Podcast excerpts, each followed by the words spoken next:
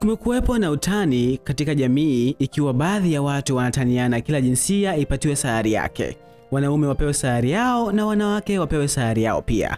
Hata hivyo, huenda wengi walio na ndoto hizo ama fikra hizo wakata tamaa, kwani ni kitu kisichowezekana. Lakini itakuwaje jambo hilo likitokea? Kwa hayo na zaidi, baki nasi. Baada ya siku ndefu, unastahili kuiburudisha akili yako, na kama wewe ni mdau wa filamu we have got you covered.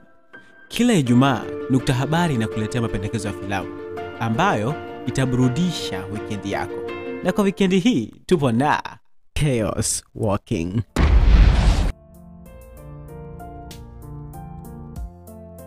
Yote inaanza na ajali, ajali ambayo inamfanya Viola Eid ajikute mwanamke pekee katika sayari ya Prentice Town ambayo ina wanaume tu na wote wanaongozwa na Mayor Prentice.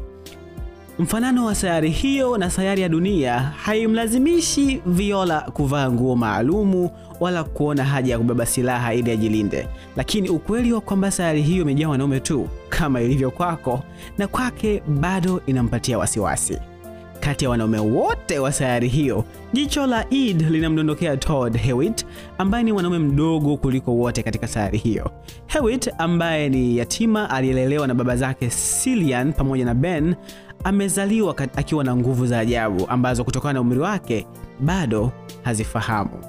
Hadithi zilizopo katika sayari hiyo zinamwaminisha Hewitt kuwa kiumbe kinachojulikana kama Sparkle kiliwaua wanawake wote katika sayari hiyo na kuwacha wanaume waliosalia na sifa ambayo huenda wanawake wangeifurahia sana.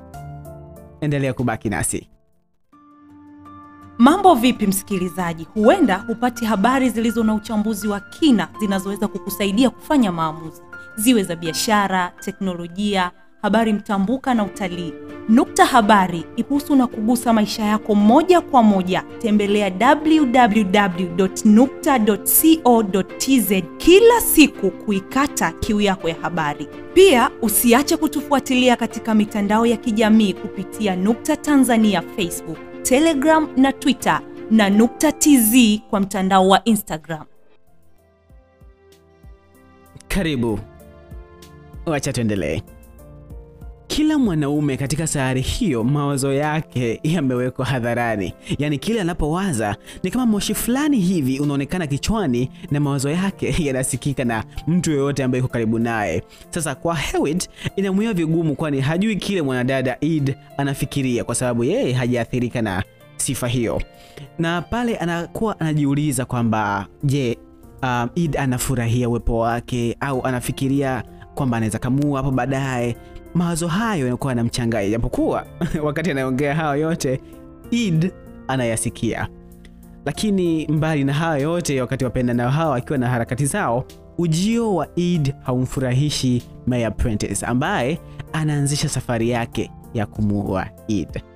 Pale Hewitt anapogundua kuwa usalama wa Eid uko matatani, anaapa kuwa mlinzi wake, na hapo anakuwa ameisaliti jamii ya wanaume wenzake.